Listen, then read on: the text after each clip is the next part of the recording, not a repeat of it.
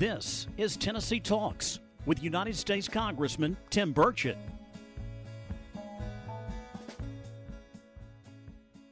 Hello, I'm Congressman Tim Burchett. Welcome back to another episode of Tennessee Talks. Today I'm joined with my very good friend Randy Massey. I'm actually looking forward to this one, folks. This is going to be a good one. Randy's the owner of Cold Creek Equine in Alcoa, Tennessee. Cold Creek Equine specializes in treatments that aid recovery, promotes healing, increase circulation, minimizes inflammation, and performance horses. And uh, if it's something's wrong with it, he can fix it. And he's also, it's not in my notes, but he's an inventor and a businessman, local, and he's a philanthropist. He's known all over the country in the horse world, and I'm, I'm, I'm partial to him because he's been very good to my little girl, and so that's kind of my. Uh, some people have a, a a goal or a standard. That's mine. And Randy, I want to thank you for being with us on Tennessee Talks. It's great to have you on the show.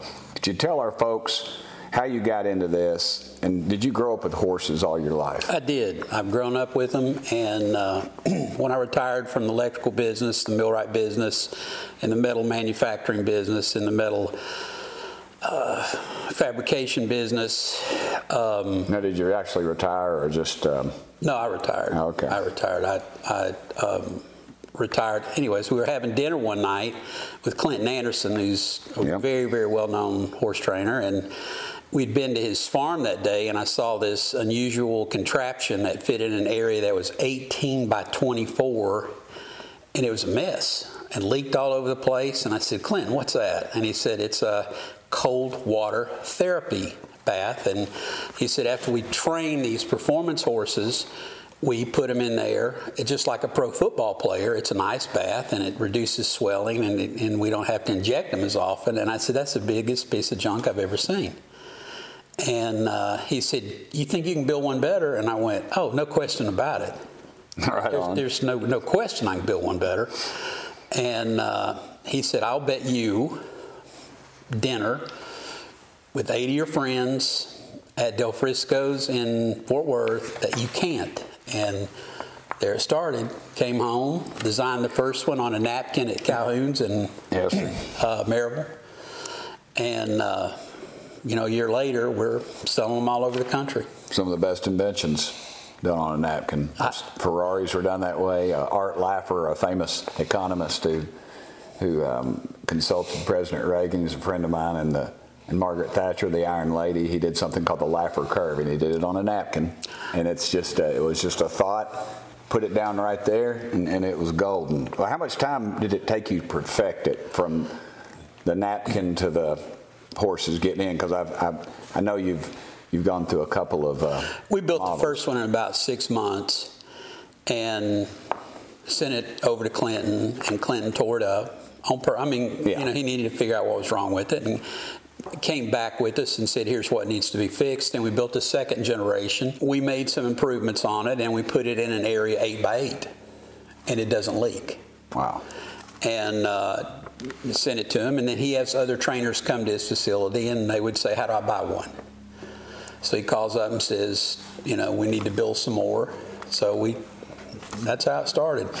Uh, we cut about $35,000 off the price of it, and it doesn't leak, and it fits in an area 8 by 8 And that's how we got started. And now we build them uh, and ship them.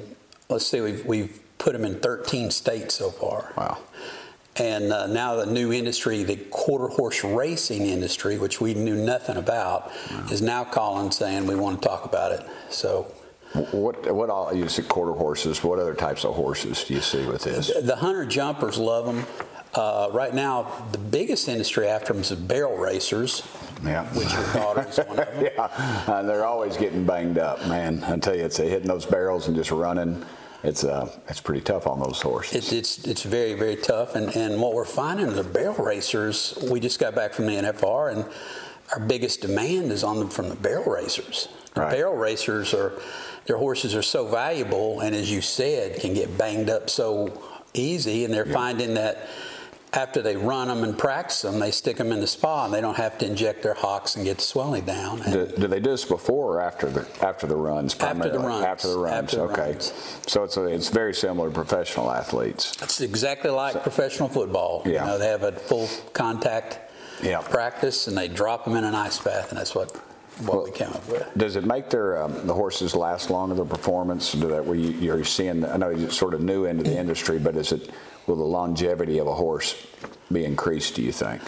We haven't been doing it really long enough to have those that data yet. I will tell you that my wife has uh, one of the top reined cow horses in the country, and he will be in the um, Run for the Million and the world's greatest horseman this year at age 11, which is not really heard of. Right. And we've been spawning the last three years, and, and the trainer says it's made all the difference in the world. Well, the trainer would know. That's the ones that are in that horse's heart. It, um, what's the what is the difference between?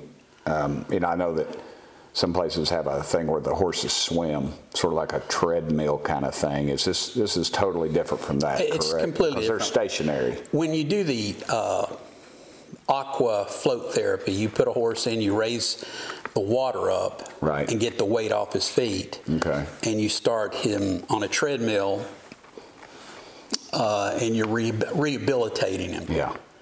We're the opposite. We don't want you to be rehabilitating him. We want to stop you from rehabilitating, and that's we're preventative versus that's rehabilitating a horse to get back into action and et cetera. And we're on the other side of the curve. We we don't want your horse hurt. Um, and that's the big difference. Also, they make a standard treadmill that the horse just gets in and walks. We're not really designed for that. We're designed for like your daughter, Yep. who's a you know world champion barrel racer. Uh, we're completely different than just getting on a treadmill and getting exercise. After you've worn yourself out, we want to ice you down and get the inflammation and the swelling out of your joints. Okay. And uh, where it came up years ago, a vet in Montana noticed that when he went on trail rides and his horse came to a, a river or a creek, his horse would get in it and stand. And, And that would be cold water, obviously. Uh, very, very cold water. And that's when he realized uh, the, th- it was good therapy. And uh, they've done tons of study on it. And that's how we've come about.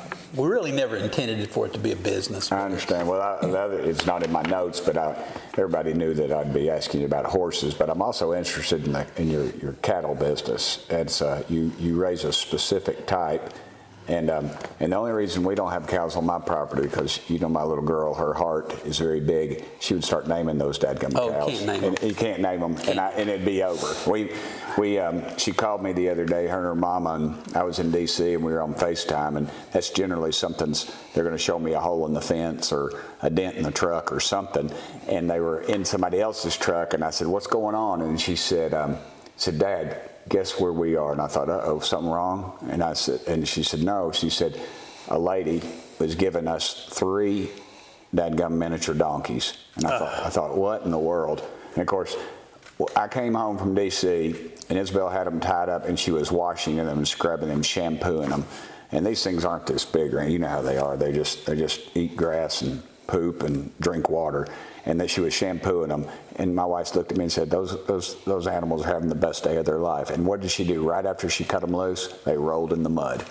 Right when and I, I saw What a horse does. yeah, yeah. But anyway, so um, we got three more. We got three more mouths to feed, along with everything else. But I want to ask you about your cattle business real quick. Um, you, it's a specific kind, and what is it? It's Wagyu. Wagyu. Uh, we chose the Akaushi.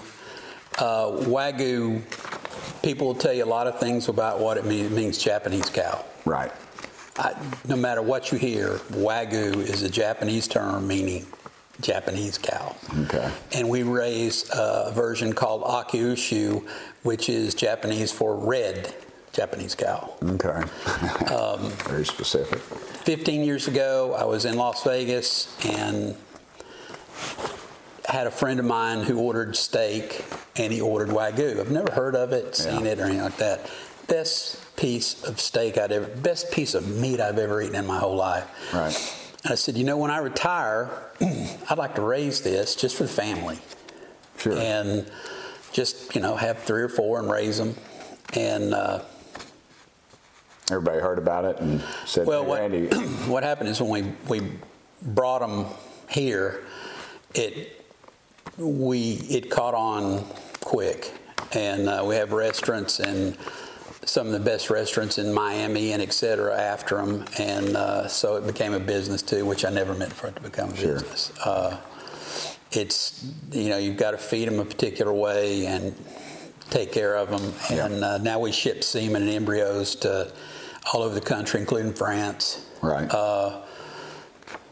Well, I've, I've, after I, I heard that you had it, I got I, I started looking around, and sure enough, that is the most in demand. And, and you know, I, was, I was in Washington, talked to some folks, and I said, you know, I got a, a buddy of mine here. They go, Wagyu? Are you? No, it can't be. Not in Tennessee. Not in Knoxville, Tennessee, or now, you know, East Tennessee. And I said, as a matter of fact, they do.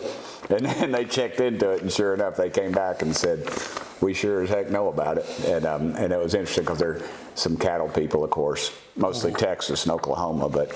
But they knew it when I said it. They looked at me like, you know, they they couldn't believe that little old me knew something about that. That was interesting. But uh, well, that's good. That's good, Randy. I appreciate it, and I appreciate you. What is, what drives you every day to get up and go? I mean, you've been successful. You got family. You've got it all. But every day, it seems like when I talk to you, you're you're in Texas. You're somewhere else. You're doing business somewhere. What drives you? Is it just you know, my dad used to say rocking chairs kill more people in this country than wars have, and I, I think he was right. I don't know what drive Tim. I, first thing I do every morning is I check the obituary, and if I'm not in it, I'm, I'm going. Hey, it's going to be a good day Above ground. Above it. ground. But I don't know. I, I just I was hoping when I retired I would do play with the grandkids, and, and I don't know. I bought buildings we're rehabbing. Uh, we've been to downtown Maryville. Oh, yeah. We're rehabbing. We've uh, found uh, people that have a, a dream, like the lady that's opened J. Danforth in downtown Maryville, Christy Franklin. She Yep. she had a dream of owning her own shop, and we got her own shop. And um, we, I don't know what drives me. It's it's just something either you I think you've got it or you've got to get it. But my dad used to say, whatever you think of is what you're going to become. So if you think you're successful, you will become successful. If you think you're not, you won't be. And that's You'll rise to that expectation. he preached that my entire life. That's a good philosophy. If you could put that shorter, we ought to put it on a tattoo somewhere. That'd be good. hey, um, last thing, everybody gets to ask me a question that they want to. If there's something burning that you'd like to ask me? Something burning? Yeah, just just people sometimes will go. They, I really wanted to ask you this question. You know, and they think they're going to get me, and it's something that I've been, you know, I mean, let me tell you, everybody's afraid of Washington reporters. Where you need to be afraid of is a, is a kid at a third or fourth grade class when, when they let them open, open the, uh, the floor to asking questions because they will ask you some pretty pretty deep questions. So you ask me anything you want. Do you think they'll ever simplify the tax code? No. And I'll tell you why. Because too many people are compromised in Washington. Um, and you can take that as that's for another episode, but it, um, uh, I think it provides protection for too many bureaucrats. And they can, and you know, I was asked the other day, I was on a, I think I was on Fox, and they asked me about the swamp, and I said, let me correct you. It's not a swamp, it's an open sewer. And you know, uh, the uniparty is what scares me more than anything. The Democrats and the Republicans, uh, you know, the party system, they don't see. They don't see the color of your skin. All they see is the color of that money, and um, you know, and, and and the corruption is is just so blatant, and it's to me it is anyway. And you see what's going on, and I mean, you see good people that make very bad decisions, and they have to live with it for the rest of their lives. So it's um, I, it disgusts me. Um, I like what Lamar Alexander said. You know, he put the tax code on a on a on an index card. You know how much you make. This is what you pay, Amen. and then and I, I would uh, you know, I'm, I'm, not a fan of, of the bureaucracy and the IRS. You know, we got on the head of the IRS because they all just went home during COVID. You know what? They haven't come back. I mean, it still takes me. Uh, I can. It, I, I don't know what it would take just a regular citizen, but as a United States congressman, I can uh, make a request to them. It can take me six months to get a response.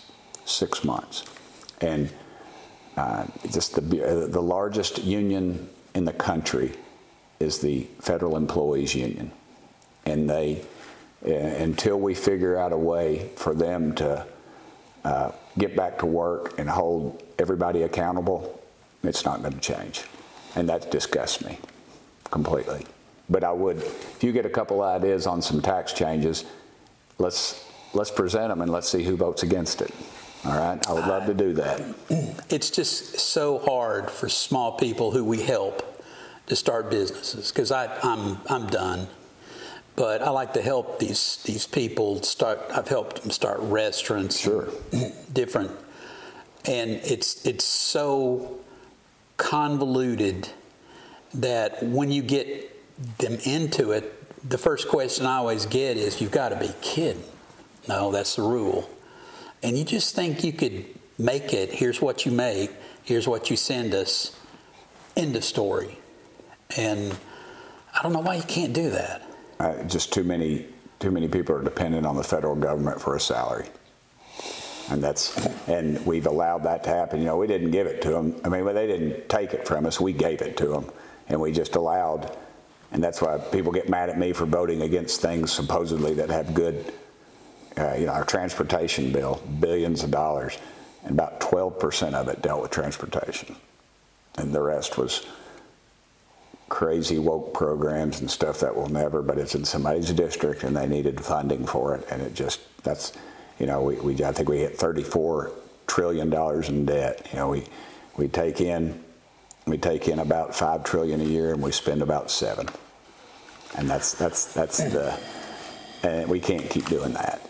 That's just bottom line. You couldn't do it as a business, and I, you know, I can't do it as a, as a household, but that's what they do and it's disgusting. We need to change it.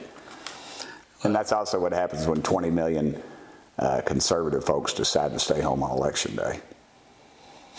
So it happens. So, but anyway, well, I wanted to end on a better note, Randy. Thanks. Now you brought me down already. I'm sorry. Thanks That's for right. having me on. Yeah, brother. Thank you. It's been a pleasure, and I, I'm, I'm partial to you because of how you. You, you treat my girls, so I appreciate you. And this is just a wonderful facility, and it's great being home in East Tennessee to see something like this. And um, thank you again for coming today. Um, I'm Congressman Tim Burchett. Thank y'all for joining us for another episode of Tennessee Talks. And as always, thank y'all for sending me here. Thanks for listening to this episode of Tennessee Talks. Please subscribe to the show on Apple Podcasts, Spotify, or wherever you listen to your podcast. Keep up with Congressman Burchett by following Rep. Tim Burchett on Twitter and Instagram, and Congressman Tim Burchett on Facebook and YouTube.